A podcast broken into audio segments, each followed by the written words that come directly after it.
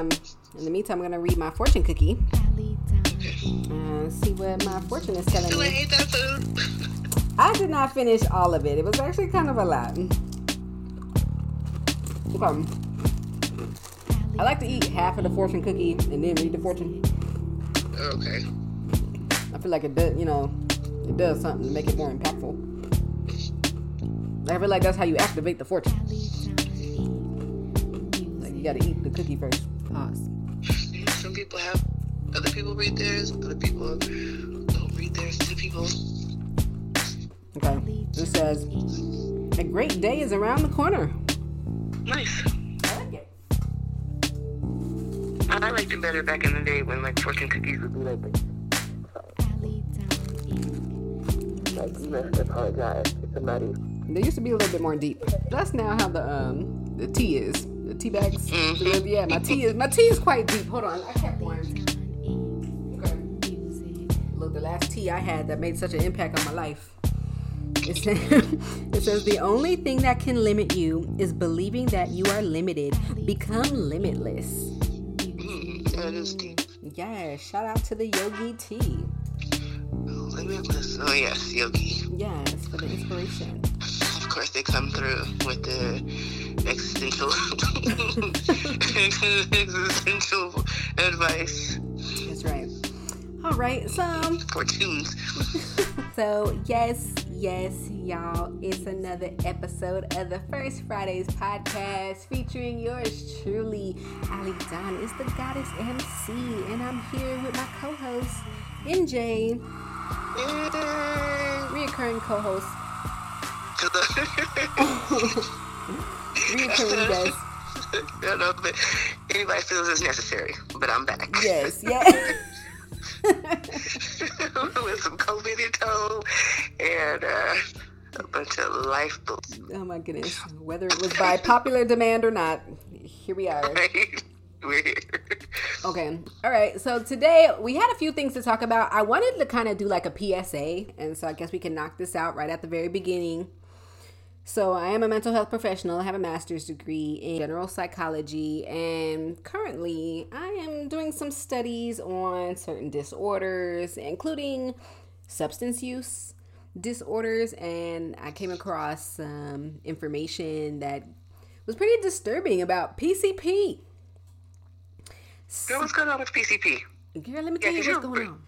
Yeah, because I was into it. I was like, what? Yeah. what's going on now? Yeah, it's kind of crazy. Now, I'm trying to figure out how to pronounce this properly. I apologize to all of my teachers. Um, Phencyclidine. Phencyclidine. Okay. That's the official name for PCP on the streets. You know it as PCP. Okay. Okay. All right, so I learned that it was often deceptively sold as cannabinoid. So I was just like, wait a second, hmm. how how is this now? Cannabinoid? Because when I hear cannabinoid, it sounds like oil. I'm like, okay, is that is that cannabis oil? But cannabinoid Yeah. is is a compound that grows naturally in a cannabis plant. Okay. Some people sprinkle that into their joints or blunts, and this is what you would call laced, a laced blunt, mm-hmm. a laced joint. So some people they might sprinkle what they think is cocaine, which is why PCP is often mistakenly sold as cocaine as well. Somebody who's into that, when they say um, they're partying, quote unquote, partying, they like to call it partying. And that usually means mm-hmm. that they're doing cocaine, they're doing some kind of drug. So if you get mm-hmm. cornered in the back at the club or in the bathroom and someone says, hey, you like to party, they're asking you if you want to do some drugs with them. Okay. Yeah, they ask, no, they ask you if you want to get some cocaine. Yeah. And and they party. Party. and they sprinkle that into their joints, their blunts, that is cannabis. And sometimes, I guess in this case, if it's mistakenly sold as cannabinoid and PCP is mistakenly sold as cocaine, I would imagine that maybe it's pre-rolled joints or blunts that people are selling or giving to other people and they think it's just marijuana but little do they know it's actually laced with PCP. So this is happening pretty frequently. It's often. Um, So how are they finding this out? I'm like, that, that's like interesting. And we, my thing is, is like, I don't. It's it's interesting that it's being mistakenly. Like it seems to me like somebody would be doing this on purpose. Right. right. It's kind of like the the whole fentanyl in candy thing. Now I've heard about that, like people right.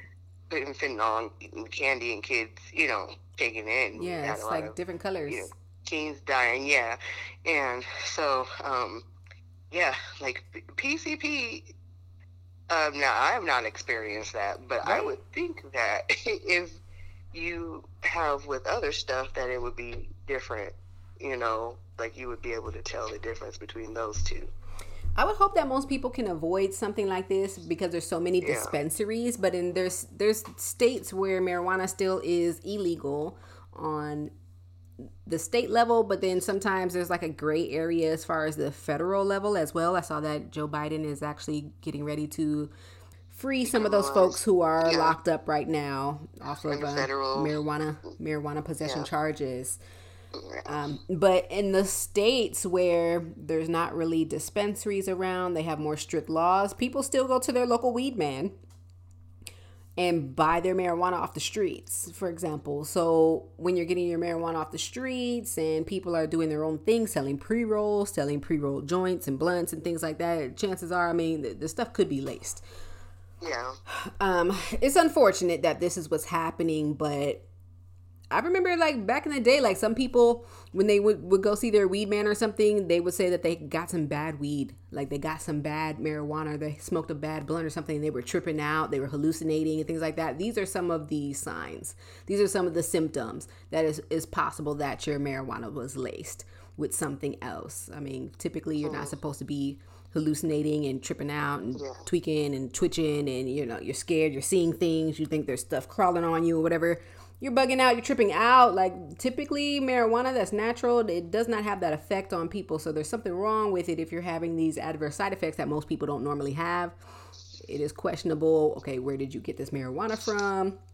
You know of course in order to prevent these dangerous and unwanted symptoms of drugs it's best to abstain from drug use. So don't do drugs. I would just say go to your local dispensary. If you have one. But if you don't have it, you're not in state, then yeah, man, yeah. just get a friend that's from California or Colorado.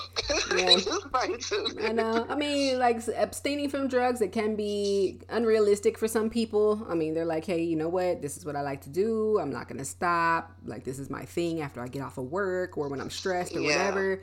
You know, so of course, it is the best thing to do is to abstain. But if you know good and well you're not about to, just practice safe use. You know, go Yeah. to go to your dispensary check out the labels, get background information about where they're getting their supplies from. Because you already know that I also did some research on paraquat. Yeah, the paraquat stuff. The paraquat that I've was been getting emails about that too. I'm like, where did this, So much come up? All of a sudden, oh my gosh. So spam. paraquat spam. Like, okay, okay.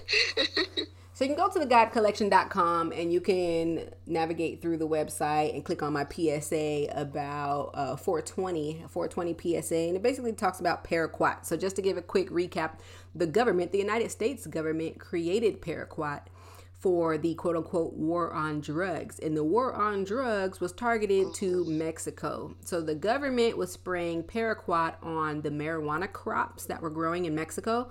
And they were also spraying paraquat on the poppy seed plants.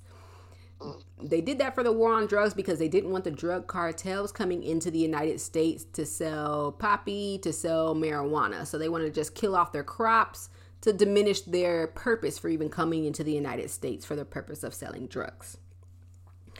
So paraquat was an issue. So even when you go to a dispensary, there might even be some sus- dispensaries that get their marijuana crops from Mexico. They might get their marijuana crops from places where their crops were contaminated and sprayed with paraquat. Now, the thing about marijuana is that it buds pretty quickly when you grow it, uh, at least naturally. I don't know about growing it indoors and things like that. I'm not. I'm not sure how quickly it buds. It might be the same thing, um, but they bud so quickly. Even if your crops were sprayed with paraquat, you can still chop off those flowers and you can still harvest them and sell them.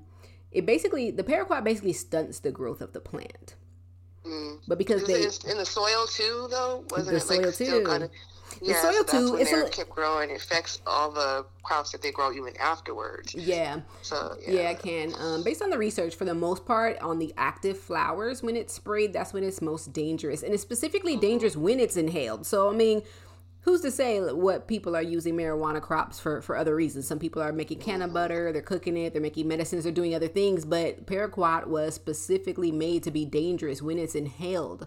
So that's interesting that they were spraying these these poppy seed fields and the marijuana crops with with paraquat. So people would basically get lung damage whenever they were inhaling or ingesting the paraquat laced marijuana. So they did find traces of marijuana sold throughout California, some states on the East Coast, a couple other states in central United States that had paraquat on it. So people were, I mean, if this is the way people are getting their money and this is their bread and butter, you know, if they're in Mexico, they're looking for a better way, they're growing natural marijuana, but the American government is spraying it with paraquat, you know, it's possible that they don't know the side effects of yeah. what would happen if someone smoked it or ingested it. So, I mean, if this is the way they're getting their money, they're still chopping down those flowers and they're selling it so that they can get their money. Yeah. You know? Mm-hmm. So maybe they knew, maybe they didn't know how damaging it would be, but sometimes it is circulating and it could even be in the dispensaries. There are some cartels that sell to dispensaries today. Yeah, because it's not completely regulated, especially like when it's right. outside. Right. So it's you know better to kind of you know, if you can, you know, monitor where you're getting your stuff from, that it's, you know, local grown or at least, you know, exactly. states. But I know, weren't they, they were doing it in the states though, too, weren't they? Weren't they also spraying some of the stuff here? They could technically, but based on what I read, it didn't seem like they were really targeting the crops in the United States. But it's possible. Okay, it's possible. So, so the main thing is that's important to watch out for is if the marijuana is looking like it's blue. There was an added agent that was put into paraquat just as a warning so that people would know that it's dangerous. So, for one, it has this really funky smell, this pungent, like nasty smell. And then oh, that's uh, the weed, man. I'm gonna be like, yeah, like if the weed is like particularly dank like just stank, like, like, it just stank. Funky. Like this is that's some funky. Weed. Yeah, no, like no, you don't want that. You don't want the funkiest of the funky weed. Like wait a second, that's like a, a trigger. Like okay, warning. And then also if the weed looks kind of blue, that would also be a trigger warning.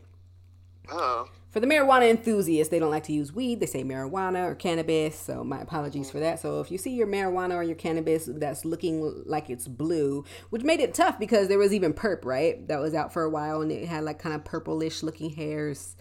Yeah, there's a lot of strains of like these blue. I particularly like Blue Dream, and I know there's some yeah bluish, hueish kind of stuff going on. I'm like, oh no. Yeah, so you yeah, know, so, you don't really. I mean, if it's looking blue, it's kind of like a red flag. If it's particularly like real funky and stank, then you know.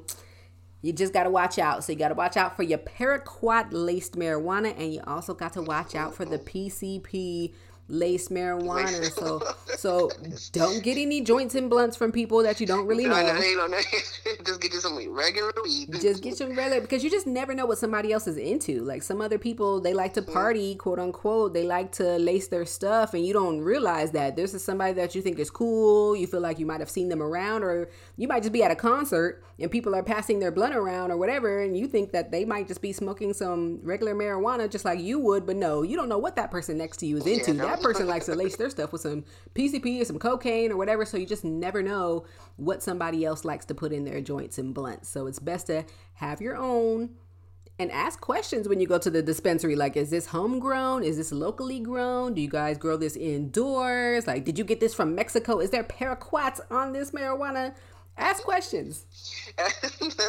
Most people probably don't even know what that is. Give me the paraquat free marijuana. Free. I need the paraquat free. like what?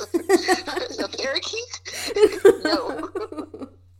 All right, so so that's really important, and um, it's just it's just sad to see the drug use that's happening around various communities. I mean, like you mentioned, yeah. um, fentanyl being sold as different color pills that's appealing to kids. Yeah and, you know, the same thing is happening. Sometimes you don't always know what you're getting. You know, people get desperate sometimes and they might not have the supply that people are looking for. So they start gathering and making all kinds of concoctions and experimenting with drugs to just put something together to sell it to somebody and you know sometimes you don't know what you're getting yeah there's a couple of uh, people one was like a mother and she was quite young but i mean she was you know selling drugs that, that um, had fentanyl in it and she like didn't know so even like you know they're you know just getting their supply or whatever and trying to you know, do whatever. She was like, I was just trying to make ends meet, and you know, this was kind of a hustle thing. But you know, she ended up selling bad stuff, and you know, people died. And then you know, so now she's in jail for a very, very long time. Mm. You know, leaving her kids and stuff, and it's not even worth it. But then you know, you have people um, just here in Colorado. There was like you know five friends that were you know just trying to party, and and then they're all dead Oh, because oh, their stuff was laced with fentanyl, and mm. you know, yeah, it's um, crazy. It's very risky. Like it's definitely different, even from like ten years ago, from you know, like if you were experimenting or out hanging out with friends and you know doing whatever, and um, now it's just like it's not even you know worth it.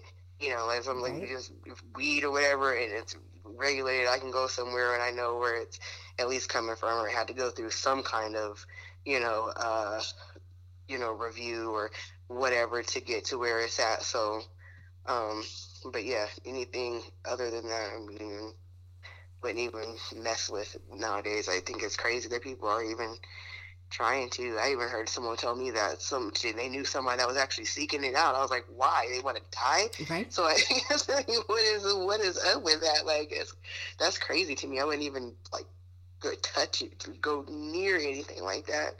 So people just got to be careful. I think it's just you know a lot of um, I guess just especially nowadays, just the the whole scene has just just changed, and you can't really trust anything. And it's so hard because we don't have the programs in place to help people who have these addictions and stuff.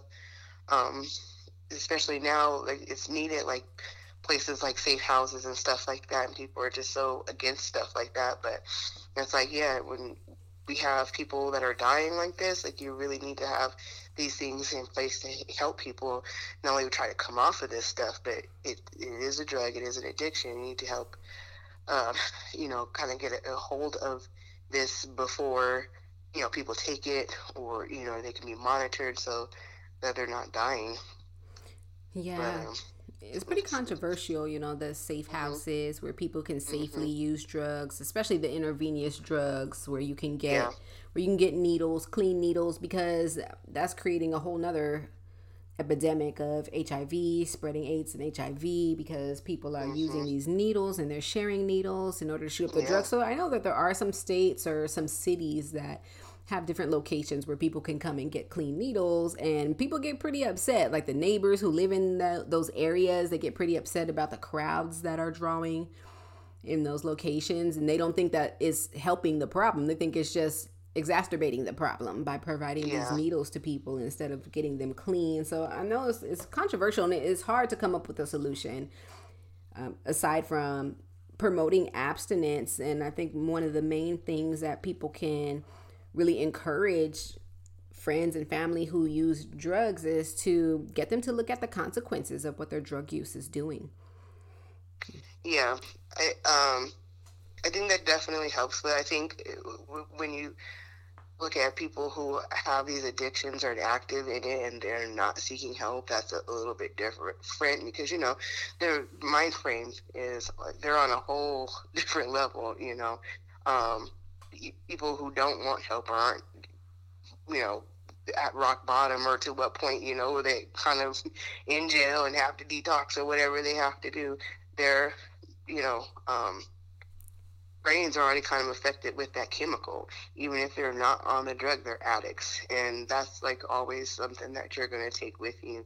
And so your whole brain makeup is a little bit different. And so you can see the consequences. People would know that. You can probably ask, you know, former addicts, like they know. But when you're in that active state, like you don't care. You know, right. it's the drug you're trying to get. And so, yeah, you definitely have to like want that help and like seek that help. But, you know, in the meantime, um, it's like, how do we stop people from dying? and that's where I get. I know like it's controversial, but to me, it's like you have all these deaths and stuff, and I don't. And a lot of people are like, "Well, if they're going to be doing that, let them die." And I'm like, "No, that's definitely not a way mm, right. to treat people, right. you know, humans and addicts, exactly. especially because it is addiction and it's a it is a health issue. Yeah. So, um, but yeah, I, I definitely think, of course, that it's better just to not go there, not do it, not start it in the first place. And then, you know, if you do start, you know, whatever gateways or whatever, realize that you have these addictive qualities to, um, you know, seek that help and stop it before it gets to that point. Um, right. Yeah, yeah, hopefully. Yeah. I mean, one of the toughest parts is to get people to stop using cocaine, for example. It's something that I learned is that, I mean, I've never tried it before. So I can only find out about the symptoms through other people, then through research, but you you feel so good while you're on it. It's hard to convince somebody to stop. They'd be like, "Why would I stop this? Like I feel amazing. I feel on top of the world. I feel confident. I feel like I could do anything. Like I'm not worried about my problems. I'm happy. It's an upper." So people are feeling mm-hmm. so great when they're on it. It is difficult to convince them to stop using it. And one of the main things that you can do is just get them to look at the life around them. Like Think about what happened to your lifestyle. Have you been able to maintain a job? Have you been able to maintain a steady income, your own place, your quality of life, the things that you enjoy to have around you, those creature comforts? Like, look what happened to those things that you lost. Look at how this is affecting your family and your friends. I mean, especially when you get to the point where you're stealing from your parents, you're stealing from your own children to get more money for drugs. You know, you're pawning yeah. their belongings. You're pawning your own belongings. You don't have anything anymore like you used to. Those are the things that you mm-hmm. have to get your friends and family members to think about. And that might be the catalyst that help inspire the change to get them to get some help. Yeah. One of the, I believe, like a, one of your 12 step programs was like you need to acknowledge that you're an addict, that you have this problem, this is what's going on, you know. Yeah. So when you accept that and you can, you know, kind of take the steps and move on further to, you know, change that. But yeah, I think it's um very uh, interesting. Yeah. Definitely when you talk about that because not trying to throw myself out there, but I've had some experience before with experimenting and um, luckily, I didn't get into any kind of uh, like you know like bad addictive type of things, but it definitely was there, and I saw it, and I was like, oh hell no, you know, like, no, no. So, so um, that was, and that's just me because you know I have. Uh, kind of you know like a background you know personally but like yeah. a, a, lot of stuff like you know i grew up around and stuff when i recognize certain things yeah. and just being growing up with that you know on the outside i'm like oh i'm not even getting involved with all of that now like i see what's about what's about to happen what could happen yeah. and i don't even want to risk that so we're just gonna cut that off right there but then i definitely on the other side of that have seen people just completely lose control and then mm-hmm. one of the things is like with that like it's kind of a gateway to like harder stuff because then you aren't uh, getting that that fix or that high constantly and then you're trying to seek more and more and then that's yeah. when you get to the harder stuff and that's the like you know heroin or you know, meth or something like that and those things are like highly highly highly addictive um, and you know cause the the you know additional like I don't care I'm just trying to get it fixed and that's when your life really spirals. I mean, because on the other hand too, um, just like with like celebrity, you know, a bunch of functioning people who do cocaine, but then you know they don't get out of control. But it's the other stuff that when they get to the harder stuff, that's like that's when you when you have to really struggle to get your life back. Yeah, I mean, that's something to watch for because there are some things that can be a gateway because that's how the mind works. If you take something mm-hmm and it wears off after a while, you're chasing that high again. And then maybe you mm-hmm. build up a tolerance to where that same drug, the same amount of drug, is not giving you that same high anymore, but you're chasing that feeling of that first time high. So then you are ready to try something a little bit different. Even if you think that's not necessarily your personality to do that, well, this is how your brain adjusts to these drugs. So uh-huh. it's like you're not yourself anymore. You're not thinking of your like yourself anymore. You're not doing the things that you would typically do anymore. Now you're high on drugs. Now, there are some drugs that might might like highlight or enhance who you already are, you know, but there are some drugs that create a chemical change. in your oh, brain to where now you're just fixated on that on that high that you're chasing and you start getting into some risky behaviors and wanting to try some other things now i hate to start out so morbid and so down on this podcast, but there's just one more there's just one more public service announcement I thought was so important to talk about. It is the increase of STDs, specifically gonorrhea and syphilis ever since the pandemic. Whoa. Yeah, so the CDC has uh, new information that they released, and this was from April that STDs, certain STDs, like for example, uh, chlamydia has actually been down, so that's a good thing. But since the pandemic, there's been an increase in gonorrhea and syphilis. And syphilis is one of the things that you can pass on to your unborn child. When your child mm-hmm. is born, they could be born with syphilis, and there's been an increase in in children and newborns who have syphilis. Wow. Yeah, about 15% increase since 2019. So it, it's oh. definitely yeah. So it's been up, and then the cases of gonorrhea have been up um, 10% compared to 2019. So ever since the pandemic, seems like people have been getting their swear bone. People have been hooking up, having unprotected sex getting into these risky behaviors. That's so interesting because you would think that people would just be like they were in their house, you know, doing their quarantine thing, you know, like what? well, well, people were just smashing. People were at home, bored, and smashing is what it seems like, and you know, not protecting themselves. And it's almost becoming like a trend now. Like I listen to a lot of other podcasts, and I'm sure they're just making jokes, but they're being serious too at the same time. Like, oh, why would you wear a condom? Like, who wants to do that? Like, no, like, why? What? You wear a condom all the time? They're like teasing their friends and all that. Like, you wear a condom for how long? When you're dating somebody? Like, what? Like, so.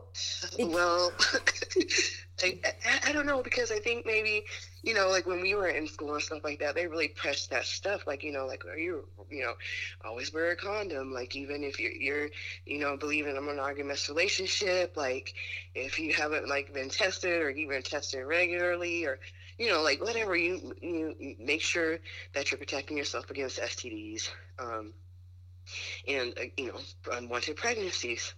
Um, I haven't really seen that messaging. I guess maybe maybe it's because I'm older and stuff like that, and I'm married, so it's not like I'm getting anything like targeted towards me or anything right. like that when you, you know, social media or anything. But I don't really see that message kind of out there anymore, and it's like I think people, you know, we see ads about you know AIDS medication or HIV medications that you know people, you know, have been taken and you could become undetectable and blah, blah, blah, and all, and all this stuff. And they think that, oh, okay, well, you know, they have this out now. So, you know, I, if people are, you know, doing this, you know, maybe I won't get AIDS or, you know, they have all these medications and they, they're not thinking that, you know, I know gonorrhea and syphilis are treatable and, you know, but you know, it's still, you know, like you said, they're serious. Right. And I know sometimes the symptoms can be masked as different in men and women.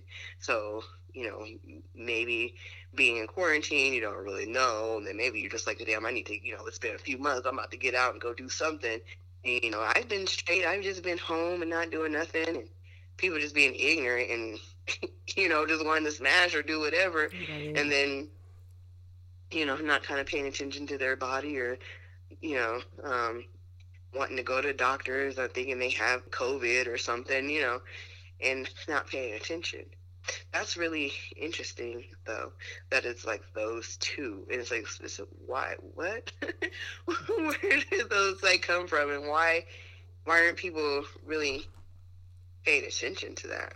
Yeah, I mean, it's definitely something that people need to pay attention to, and you got to wrap it up and practice safe mm-hmm. sex. Now, of course, always, it's yeah. always good to be married first, you know, because we yeah. are on the godcollection.com, and it'd be great to abstain from having sex, wait until you're married, and just share your body with your partner that you're married to. Your body is a temple. You don't want to let anybody up in there, ladies and the fellas. You don't always want to just go smashing everybody. I mean, I used to hear people say, "Oh, you look clean" and things like that.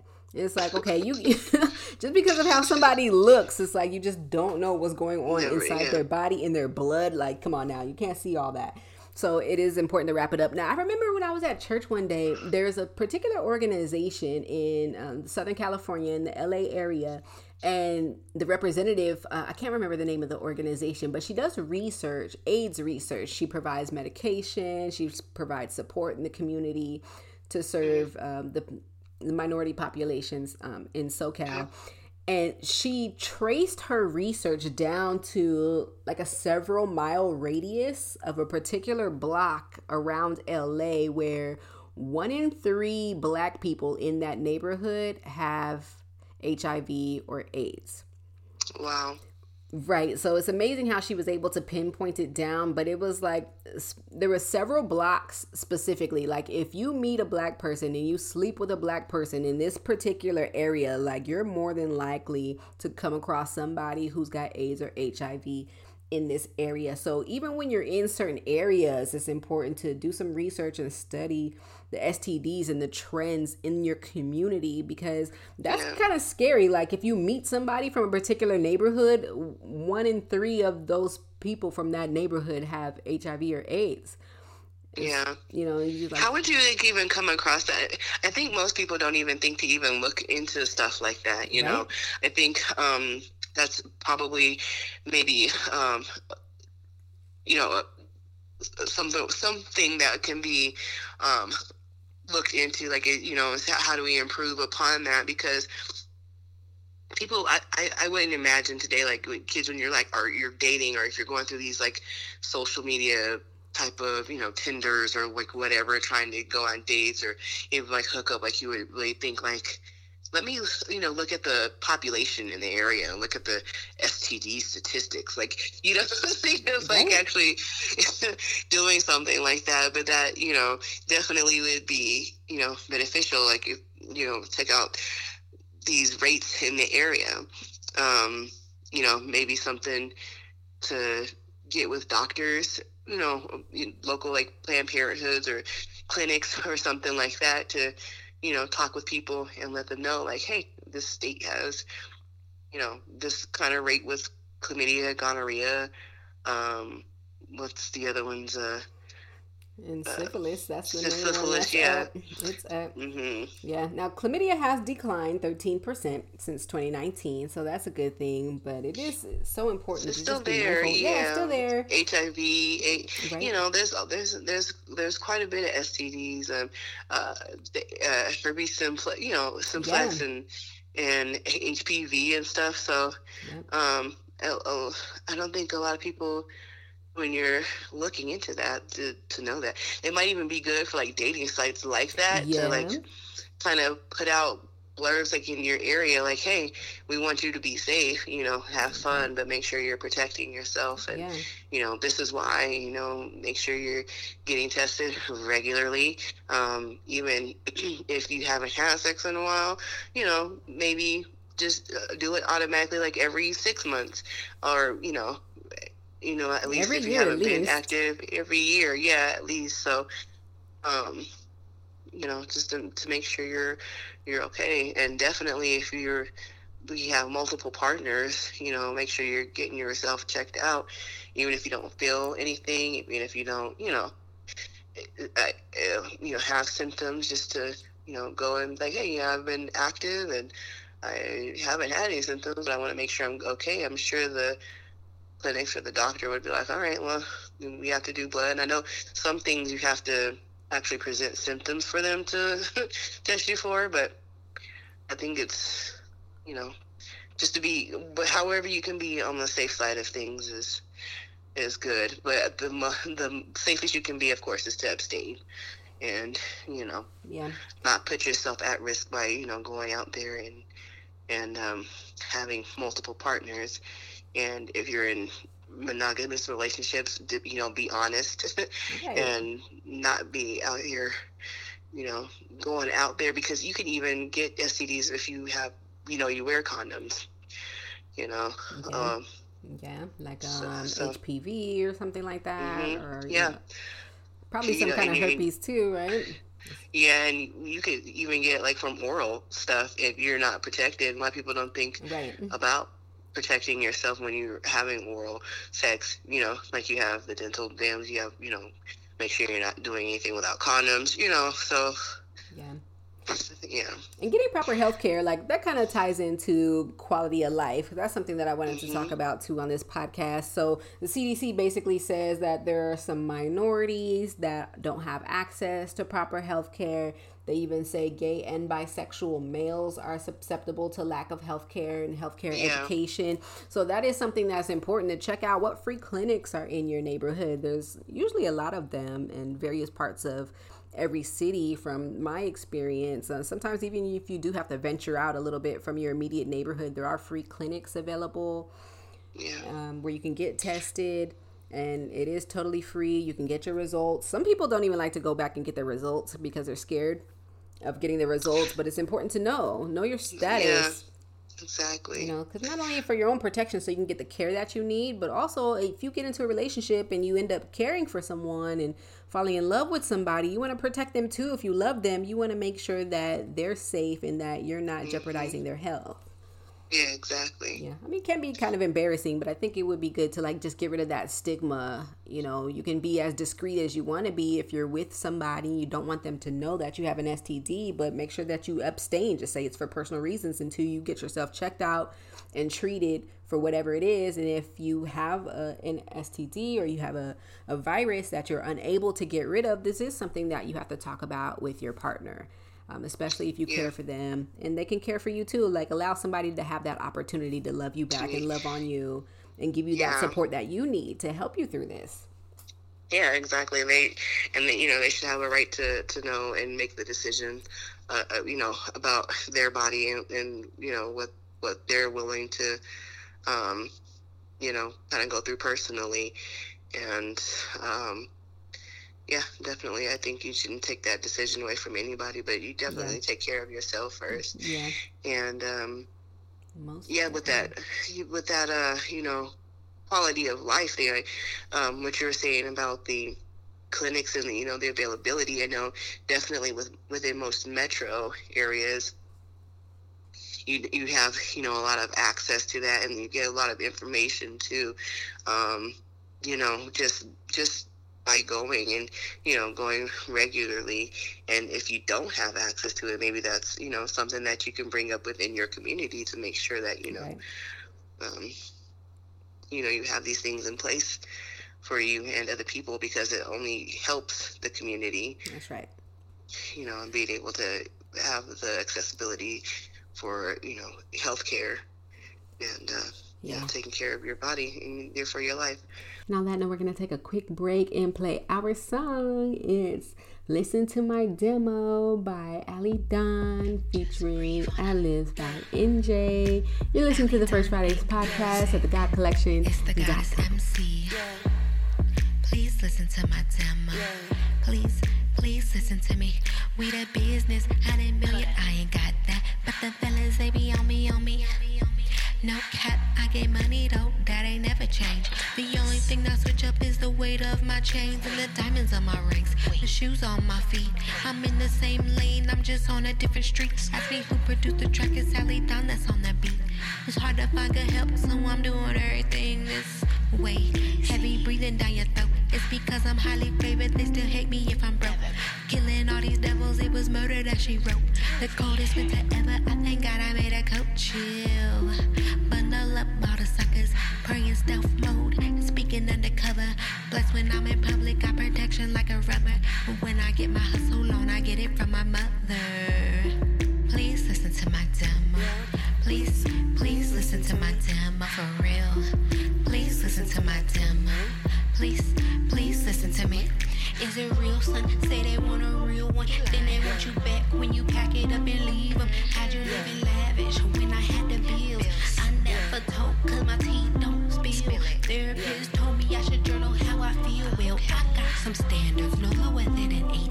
Chemistry, personality, and your face. Talk to me nice when you speak my love language. I like gifts and thoughtful things. I like clothes and jewelry. I like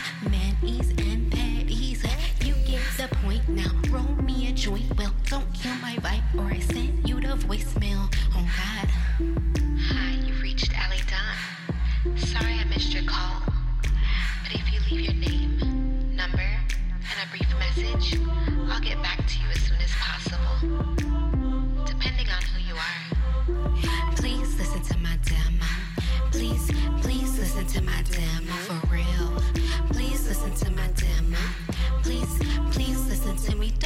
Silly, you binoculars. Straighten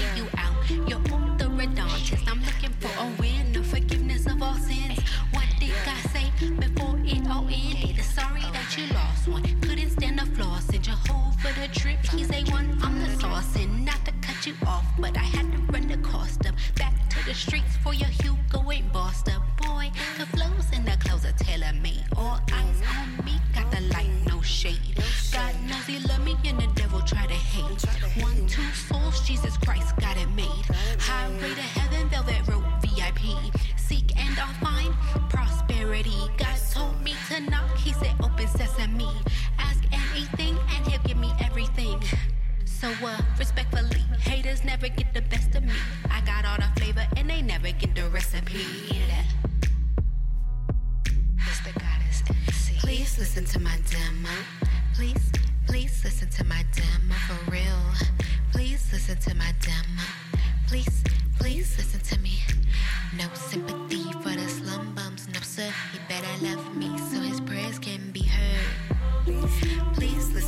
demo. please, please listen to me. Kiss the ring now. Who's the boss? I'm in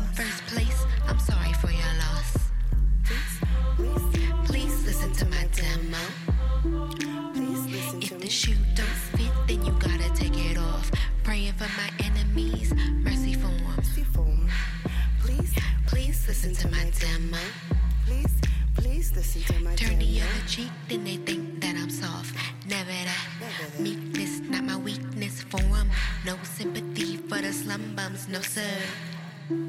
Please listen to my demo. No sympathy for the slum bums, no sir. Please, please listen to my demo. Please, please listen to my demo. Please, please listen to my demo. Please, please.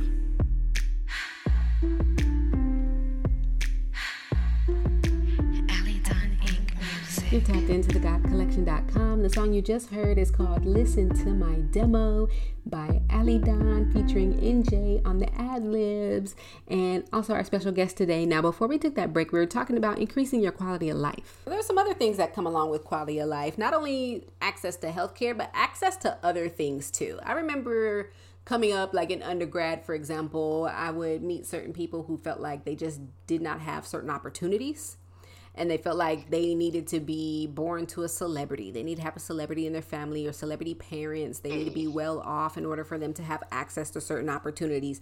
Um, to some extent, I mean, it's kind of true, but then also you do have to take accountability to follow after your own dreams. You know, we do see some people who maybe their parents weren't rich and they didn't have all these opportunities handed down to them, but they still made something of themselves and become millionaires. I mean, you see all kinds of podcasters and social media influencers who, you know, their parents worked a regular nine to five, or sometimes their parents weren't necessarily around, but now they're there, yeah. they're inking these million dollar deals. So um, to some extent, you can make it happen for yourself. But when you do come from a a well a well off family, financially well off family, you do have access to certain things. Like I was talking to you before about um, North West, for example. I've mm-hmm. been seeing her in the news lately because she's becoming like a fashion icon, little fashionista. Mm-hmm. And people are looking to see what she's wearing, how she's making these bold statements with her fashion. I'm just imagining, like, wow, you know, the kind of lifestyle that she can have and the things that she doesn't necessarily have to face or deal with um, just because of how she was born into this world by two celebrity parents. Mean, it does give her access to things that, you know, a lot of kids her age wouldn't necessarily have access to. So it does enhance your quality of life, but also travel enhances the quality of life. So, say if you're not necessarily born to celebrity parents that give you all these opportunities and access to things. I mean, there are some working class people making minimum wage that can still somehow provide a good life for their kids by Yeah. showing them different parts of the world. I have a friend, shout out to Wendy. she has she has a few kids and she busts her butt like she works hard she's got multiple jobs and she she works that hard because she makes it a personal goal to take her family on a vacation okay. she's a single mom she's been a single mom for quite some time so shout out to all the single moms who are making it happen raising yeah. your kids and the ones who are busting their butt working multiple jobs just to provide. And you know i got to give it to my girl wendy. Like she she worked really hard because she told herself how important it was to take her family on a vacation every year. And this is something that she likes to do with her kids. So that's something that can also help with the quality of life. So even if you're not a celebrity and you know you don't have all this access to all these things to give to your kids the ability to show them the world and to travel to different places can also broaden their horizons and just definitely enable them to see different parts of the world, different cultures, different communities. It'll help them to expand their normal scope of things beyond their neighborhood. So not only can they meet new people, they can get emulsed emulsed in different cultures what would you say? Yeah. Yeah, yeah. The, you, you emulsify yourself in these emulsify cultures yourself. but yeah definitely like my mom was a single mom all the time. You know i had like my stepfather down when i was you know younger quite younger but then um you know after they split up even you know then we make sure mom would take me somewhere either at least every couple of years we were going somewhere taking trips or even go to like you know the different sides of like the neighborhoods or go to like um, you know, open houses of really like, you know, million dollar homes or something like that and just go in there and you would see what is, you know, how people were living what was accessible. Like you could you get this, you could, you know, be a millionaire. This is, you could live here. It's not something that's not attainable to you. You know, you have to work a little bit harder. You definitely make sure that you're, you know, like either in school or, you know, get business minded or, you know, whatever, but you're not, you know, getting out in the streets and, you know, having 10 or, you know, 15 babies by the time you're 20, you know? So, um, you know, but there's, you know, different out there and then, you know, um, being cultured as well going into you know either different neighborhoods and like eating different kinds of like food or you know, just um, you know, making friends with people from different cultures. Like, you know, I have you know, Mexican friends or you know, Thai friends, Korean friends, or anything. They just expose yourself yeah. um, out there, and but definitely with travel too, because um, you even being from like Colorado, like you could tend you tend to be in like a little bubble, and but when you go to other places and see how other people are living. Um, you know, it could definitely be an eye opener. Um, so, yeah, I, I, I could definitely understand how traveling, especially, I would think um, maybe like out of country would be very beneficial to your life experience and yeah. can only like you know help you grow and further your understanding uh, just you know of the world i think it's a shame if people are just like in their bubble or haven't like left outside of their even their like state or their city, you know, and then you know they could be judgmental. Like, why is it everybody's feeling this way? It's like, okay, you understand, like you're not the world is not you, you know, right. and um, especially even like with just being an American, you know, like we go abroad and you're like, wait a minute, like these people have these customs. This is like what's going on in the world around you, and you're like, yeah, the the world isn't just the United States, you know. like, yeah, okay. Right. Um, so, but that's real, you know, because it's not. There's a, a lot of people live just differently, and it's not like a bad thing, but it's definitely beneficial to get culture to to experience life outside of your bubble. Right. I mean, to your point too about leaving the United States and seeing different countries. I mean, there are some people in other countries that think that we're we're living in a third world country. Mm-hmm. Yeah, I met a girl from Taipei, and she was telling me uh, out here in the United States, our technology is slow, our transportation is slow. She's really frustrated. And there's people in Taiwan and other Asian countries, they think that we're still developing. Mm-hmm. Which would make us a third world country. Like, we don't have this together yet, and it is surprising. And when you look around certain neighborhoods, I mean, especially around Los Angeles, I mean, it's really ridiculous, like how slow public transportation is. And how expensive it is too for where you're going is I remember I was mapping out a route one day and I saw that one particular bus route was this. It was like slower than riding a bicycle across Mm. town. Now that's a that's a shame. If you can ride a bike faster than the bus can take you across town, there's really a problem. Yeah, like Without- what is that? okay.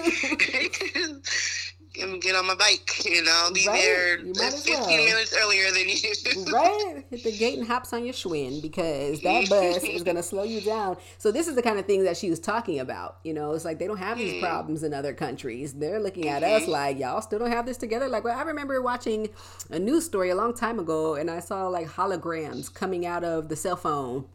You know, and this is how they're giving it up in other countries, you know, with their technology. So it is good to be able to see these things. And like you said, get outside of your bubble so that you can have access to these other cultures, mm-hmm. to see the Yeah. technology in other places. And even, you know, sometimes it can be a little bit difficult to travel outside the country. So even if Yeah. you want to go across to another state and, you know, be somewhat local, but venture out a little bit to see something different.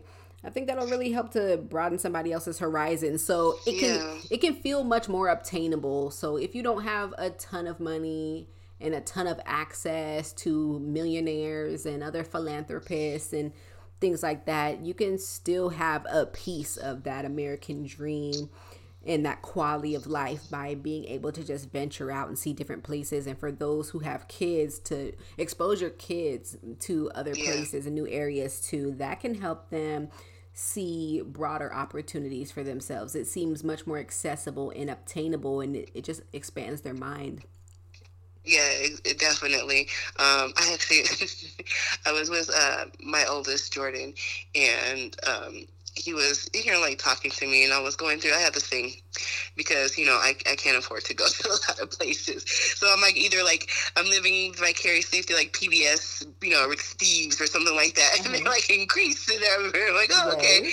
but like sometimes I'll go through like my Google Maps and I'll be like trying to like uh, you know happen like across like a country like I, don't know I just like got interested in it somehow and I like look and I was like oh okay like where's this island now this is like off the coast of you know like Africa like what is this little thing? And it's actually like an island that's populated and I was looking at it and I was like look Jordan and so he was talking he was like mom why are you doing this? I was like because you never know like what's outside of like the world. It's just interesting that there's this little island town and there's you know people here they're you know natives and they actually have like little tourist spots and like you can see you know people take you know uh, google photos and they do like ratings and stuff like that. So you Yeah. can actually see like um, who's traveled there like from you know switzerland or you can actually like see all that translation and stuff. So i was like you see um, you know people just you know go places. And i was like even though we can go there physically like you know right now whatever it's just interesting to know that they're there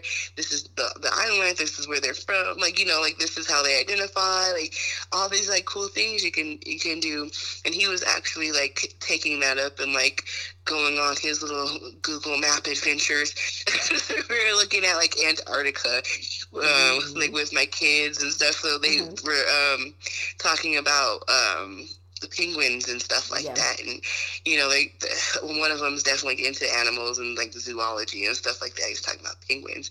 So and they were like oh they're from you know the, the antarctica and like you know it's talking so it's like you know trying to you know pique their interest and like we can actually look this up on the map. Look and we can scroll in and you can like see the island you can see like the ice is melting here and you know like all sorts of stuff. So i think if even if like, you don't have the money to do it like you still have ways that you can you know actually just look outside of yourself and kind of um i would say like ground yourself but also like educate yourself and kind of just be reminded that you know there's there's other stuff going on in the world and other places and you know people people living their lives but yeah um definitely i don't know i just thought that was kind of off topic but i was like that's kind of cool like, you Well, you just know like what? traveling on your google well, yeah, I mean that makes sense too, because you know, even sometimes like I like to watch Disney Plus. There's a show mm. with Jeremy Lin, and Mhm. I don't know whether he's an archaeologist or something like that, but he goes to different unknown parts of the world, small islands that have just recently resurfaced if a volcano erupted and now an island appeared or something like that. Mm. Um, he'll go and check it out. He uses drone technology to search the location first just to make sure it's safe, to see where they can land, to see where they can walk around, just to make sure Yeah. that it's, you know, whether it's inhabited or not, they'll go check out these places. And uh, it's a National Geographic special that he did on Disney Plus, and then there's other specials that he's done just to show you different parts of the world, um, underground caves and things that you can see in um, in Greece and I mean various different countries. So that's something that I like to do, even when sometimes I'm just so busy. Maybe I just don't necessarily have the time to travel anywhere. I know that I'm not going to be able to make a trip anytime soon, so I'm like, ah, you know, but I'm just itching to go somewhere. So I'm like, well, you know what? Let me just turn on National Geographic or let me you know, check out Travel Channel or whatever, and that way, at least through the TV, I can explore a new area and be able to check out somewhere different, and I might get inspired to go to that place after learning more Yeah. about it. So that's yeah, definitely. that's That's, like with me was in Nepal. That's how I fell in love with Nepal was like from like watching like a movie and then like watching uh you know documentaries about it, like you know um uh, National Geographic or like the History Channel, you know, stuff. Yeah. They, they'll have um you know shows about certain parts in Nepal. Like you know they have the um the uh, Himalayas. Himalayas. Yeah, I think that's what it is. But um, but they they have um what is it the tallest mountain is it Everest? Yeah. So they have Everest up there, and so um yeah, I was like, oh, it, it's it's a very like interesting place and like so beautiful. Like, but you know, anytime I get a chance to like watch anything about it, I'll definitely like learn about it. My mom actually had, had some people she worked from Nepal, and I got to meet them. I was like, oh my god, I want to go so bad. and they're like, oh okay, cool. but yeah, um customs and like food and stuff like that. Yeah, so it's like, um, you know, like opening your your mind to like other places, and then, you know, those can be like your destination type of things. You have your goals, and like one day I'm gonna go there, and so like, how are you gonna get there? You know, I'm just, you know, um, you know, set up a fund, and you know. You know, maybe it'll take me 15 years or whatever, but I'm gonna put a little bit of money aside every year to put to my fund so I can, you know, travel to this place and um, you know that helps i guess you know goal life as well you know with, with with your with your lifestyle and stuff like that that you know that you're working towards something right? Yeah, I mean that gives you some motivation when you know that you're working towards Yeah. something, you know, because you know you're you're eventually gonna obtain it, and you're getting better Yeah. every day or every year. You know, you're getting closer and closer to it, and just seeing that that opportunity is more accessible than you thought it was. You know, growing up, I actually got really inspired by your mom and seeing the things that she was doing as far as business because I know she always had all these different business ideas and things that she wanted to do to either launch a website or a new business.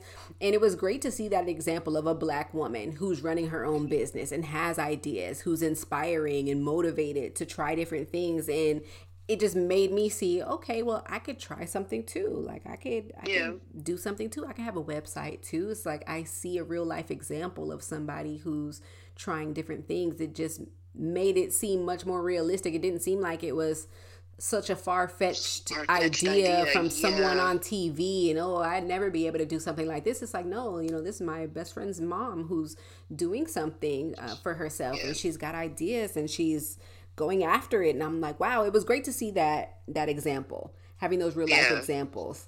I think it's really helpful. And then, by the way, uh, shout out to uh, my girl Marianne and um, Cute Chick Beauty Supply in Redondo Yeah. Beach, California. You know, that's really great to see because she's got two girls and they stop by her shop. Sometimes they help out in, in the beauty supply. And that's amazing to see their mom running a business because I know that's going to really expand their worldview and their perspective Yeah. of the things that they can achieve and accomplish when they get older. So it's, it's really great to see that. So, I mean, back to North West and a fashionista and the things that she's got access to. I think I saw something on Snapchat like, "Oh, should should we be worried about her now? Should we we be worried about North West?" Now I don't know about all that, but I know Kanye definitely doesn't want her on social media. It might be kind of hard to keep her off of social media. But you know what was so disturbing? I saw like video footage of North talking to some paparazzi, like, "Why are you always here? Why are you waiting for us?" I was just like, "That's pretty disturbing." Yeah, you could because you know she's grown up around that, and I think um, it's I, th- I do think it kind of would mess with her a little bit because she does have her dad on one side not wanting her involved in it, and I'm sure he is like you know like you know like whatever you see them, you tell them to stop recording you. You ask them like why they're doing that, and I think that's a lot of like him. But you know her mom, you know being Kim Kardashian, she's all ready for the camera like all the time. you know, she's probably even setting up most of the you know paparazzi being at these locations and stuff. oh and, no, and so, the setup. Uh, so you know, it's, it's Kris calling ahead of time like Let's make sure the proper media outlets are outside before we walk out. Exactly, because you know how are you like you know dressed to the tilt, you know, and it's just like oh they were just out shopping. Like no, you don't have like your Balenciaga outfit on and your you know daughter in this you know like get up or whatever you know however if you at this point like how she wants to express herself you know um yeah, it's it's. It, I think it is going to confuse her a little bit. I don't know if you necessarily need to be like worried or anything like that because I mean she's, you know, going to kind of become her own self. She seems to kind of be more like Kanye in that that aspect. Um, but she has had to navigate that since she was young, as opposed to their her parents who you know kind of you know didn't experience it until they were older. Um, so yeah, I think her she has access to all of these things, and you know, um, I think it's okay for her like just kind of speak her mind. But I'm like, why are they really like talking to her about this? And then like if she's really uncomfortable with it, I'm like, why keep bringing her out? You know okay. like let, let her stay home. If she you know um, and then if she wants to go to fashion shows and she wants to be around her mom or her dad then she needs to understand that the paparazzi is going to be around. And you know either she wants to like you know cover her face or if she's uncomfortable like hey mom or hey dad like i would like to be more discreet about this or like you can go do your thing or whatever and then i'll meet you in the back or something you know? Um yeah i just I think that's just kind of an, an unfortunate thing that they kind of, I wouldn't say like fail on, but it seems like they need to be speaking to her more about about the opportunities that she has and who she is and who her parents are. And um, yeah that's going to be a part of your life for a long time kid until you're you know at least out of the limelight. If you don't want to be there, then don't be there at all. You know, right? And it would be good to have some mental health support for the kiddos to adjust to that kind of lifestyle because we can see how it can go terribly wrong too. Mm-hmm. At the same time, especially, I mean, when you got Kanye out here talking about White Lives Matter with his hoodie on and whatnot, or whatever he was wearing that made Jaden uh, walk out. Now that's good that Jaden got some good values. He knows how to take a stand for what he knows is some BS. He's like, I'm out of here. Mm-hmm. So, mm-hmm. so okay, so you know about that story, right? Yeah, and it it uh, infuriates me. So I might have to gather myself before I speak. So, you told me I can't cuss. oh my god! So, because from what I understand, Kanye was having some kind of fashion show, and I don't know. I guess he invited Jaden and some other celebrities and celebritants to the fashion show. And as soon as Jaden saw what Kanye had on, which was some kind of shirt or hoodie or something that said White Lives Matter, Jaden was like, I'm out. And he just yeah. left. and I'm surprised like a lot more people did it, which is, you know, um, I know I think there was maybe some people in the like the show that had on that stuff, but I'm like, oh my god, how would he even like? I wouldn't even have like participated if I would have seen the designer like clothes and really wearing something like that. But I don't know. Is it? I, I, wonder if they did know because they were saying that um, uh, Lauryn Hill's daughter um, was there. So her daughter, I think her name was like Selah or something like that. I don't know. Well, but, she has a daughter yeah. like Zion, or was that her son? Yes, she had that song. Zion. Yeah, okay. I think yeah, her daughter was there though, okay. and um, she was wearing the shirt as well. And so people were like, what the heck is going on here? you know, she, she went on Twitter was like, I'm my own person. And it's so funny how you guys want to prosecute, persecute somebody and you're just in this bubble. And, and, and kind of that, that same like rhetoric that um, Candace uh, Owens and, oh, and who was there as well because he was taking pictures with her with that stupid shirt on. And kind of like I was like saying before, that just is so infuriating because it devalues so much. And so much is held on that black lives matter right? And as i told you like people need to stop putting the this organization that's with people who are out there doing whatever, whatever they got caught with, or whatever they're doing or not doing, with the statement that Black Lives Matter, because you're you're putting it down so much, and it's it's it's devaluing the message, which is Black Lives Matter. It's not taking white lives and saying that they don't matter, that no one else matters. This has been a this is a message of the injustices that is going on in our country that black people are facing specifically and that have not been um, in the media or you know um, in, in a context of black lives actually mattering like they, they it's like it's important or or um where it we are valued you know? Um it's, it's always you are less than you're criminals you're um, you know not worthy of something. And so that's where this message comes from. And it just so happens to get into you know um, three queer women who put this you know organization together took this this statement and and organized on it. And and that to me is a separate thing. It doesn't go with the message. And I think by them doing that, it just devalues so much. And I don't care what kind of statement he thinks he's making, it's not the right one. Yeah, it's unfortunate the irony that's happening with Black Lives Matter because, as you said, it was created by three founders, three women um, part of the LGBTQ community. Community, yeah. And they created the organization because oftentimes either black women or black queer women are oftentimes overlooked for their ideas. And it's usually a male figure who gets highlighted and put to the forefront of a lot of their ideas and initiatives in organizations. And it seems like it's happening even within their own organization.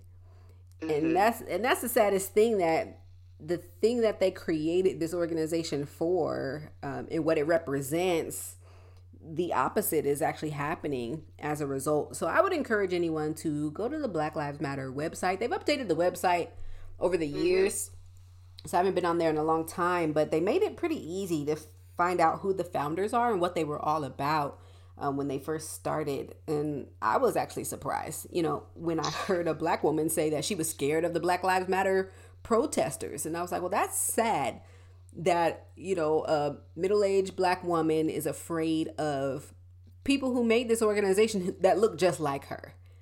Yeah. To support and black I, women. And, but, and I think it's just a lot of this um, narrative and stuff like it, it is so disappointing like when it's like black people doing this too. And I think that's where the uproar comes from. It's like, how dare you get on the side with uh, the, you know, the oppressors and the supremacists, right? And give them fodder and ammunition to use against black people when this is not necessary. That whole white life shirt is not, that was not necessary. And for them to be like, oh, like how dare you be so high and mighty to think that um, all you know black people want to be this monolith and want to be in this bubble. And then just you just want to be democrats and you'll follow along with them like no. Black people we to a certain degree have to feel like you have to be on the side with with somebody because we are a minority in this country. And we we could get a lot of stuff done just by ourselves but we have to have allies right? Um that is taking away from that i feel. Um, but again, like even with with Black Lives Matter, it was um, a sentiment before it was an organization, right? You know, these are like statements. These are um, you know, it's a, it's um more than just the organi- uh, organization, right? It was out there. Black Lives Matter. It was a statement. It was a proclamation. It, you know, before people were organizing on it. Right. And I think it got so popular then when people started organizing on it, and then you know, in in the media, especially the conservative media, um, trying to tear it down and put you know like violent protests and right. uh, uh, violent um, black people in their neighborhoods and they're um, trying to tear themselves down and how are black lives mattering when they don't matter to themselves and then that there's those narratives fall into a domino effect on top of each other and they are perpetuating that and that is completely um, false, and people to keep just going with that and be on that side of things is so dangerous. Like I, I, I honestly look at that and those people, and I'm like, I don't know. Like I said, like how dare you sit there and think that you're on top or above, or you think you are um, thinking this like whole beyond you know other, other black people who are in communities and experiencing things and you know going through things and actually out there saying that you know hey you're treating us like we don't matter. Black lives matter. Understand that. And and and fitting into these narratives that you know the others are trying to put out there like no they don't or uh, what about us? And and and, and all this other stuff. Oh well you, you have you kill your your people. Um you have the highest criminal rates and all this other stuff out there. Like hmm you put no context behind that but then you you want to uh, try to get on a high horse mm, right. with with people like you're above everybody else no you're just aligning yourselves with the supremacists and um, you think you are them and you're not um, so i don't know i just that ugh, it, that just made me spit and i was just so tired of that rhetoric yeah. and like it Kanye may want to see controversy and he may think he's doing something, but he's just sad. that It's just like sad and crazy and he needs help and he needs to just step away. So some part of this is like I don't know whether it's a bipolar episode because he's acknowledged that he's had bipolar mm-hmm. or diagnosed with bipolar disorder but also just as a man of God, a represent a representative, mm-hmm. ambassador for Christ, to stir up controversy this way is yeah, no, he's counterproductive. Not.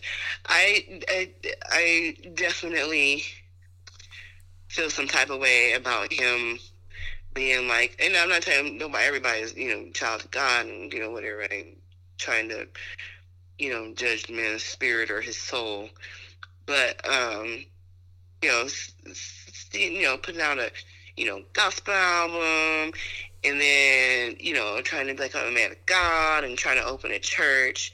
But then you have a whole video in a whole months of you attacking your ex-wife's, you know, boyfriend, um, and like how you do it. You know, like that just doesn't seem like you're not a good representative at all. You know, and, and you know, people, everybody, you know, no one, no one's without sin. But I'm just like, man, you're in, so in like the forefront of it all. You're just like, mm-hmm. kind of like making a mockery. Yeah, I like, mean it's really uh, tough, you know. Like spiritual transformation is a lifelong process for all of us. Like where God is yeah. chipping away anything that doesn't look like Him, and it is tough when somebody like Kanye is an ambassador for Christ on a, a big platform like this, and then he's stirring up controversy. Like that's not what we're supposed to be doing. That's not what we're about. And he should know that. You know, um, part of it is for entertainment. And I think part of it is for, you know, pandering and getting attention, mm-hmm. which is the narcissistic quality that some people need to be a celebrity. So I think it's a part of uh, a matter of balancing the two. Like, do you want to be a representative for Christ or do you want celebrity? You know is is it possible to to have both and to embody both and what does that look like i think that's something that's worth taking some time to consider thoughtfully about how to move forward as an ambassador and still have your platform as a celebrity at the same time? Um, yeah, whatever. I was like, man. like, sit down, Kanye. Just sit down and stop. Yeah. Oh my gosh. I'm kind of like done with it. You're I- right. You know, at that at this point, I'm like, man, you know, and and you know, it's a shame because like uh, I did enjoy, thoroughly enjoy like a lot of his music and stuff, and you know, even through the controversy, like really, even recently, I'm like, dang, you know, he's still, you know, a good producer and was you know putting out some good music and, but. We Oh used no, it's to. kind of like the R. Kelly thing. Like, Oh no, not like, R. Kelly. separate- Oh, come on now. Okay, it's time to end the podcast. Oh snap! All right. Well, shout out to everybody who's got bipolar disorder. We love you. We care about You you. gotta separate it. Okay. We know it's Not hard there right sometimes. You know. Okay. Keep your head up. Keep supportive people around you. hmm All right. Anything else you want to say before we get out of here? I would say explicative to Kanye West and his whole stunt. And um, otherwise, um, you know, people stay positive. Um, many blessings to everybody out there listening. And uh, let's spread some love and light and just That's what our, our, our purpose is on this world is to not be sad um, and to not hate, but just let's let's live in love. Live in love. That's good. That's good right there. Okay. So I think we can end it on that. So thank you so very much for joining us for another episode of the First Fridays podcast. Shout out to all the SoundCloud listeners and the listeners at thegodcollection.com. If you want to support the podcast, you can always navigate over to the First Fridays podcast tab on the website and scroll down until you see the donations button. Hit that and support the pod, and we will bring it back for another one and another one and another one. We out.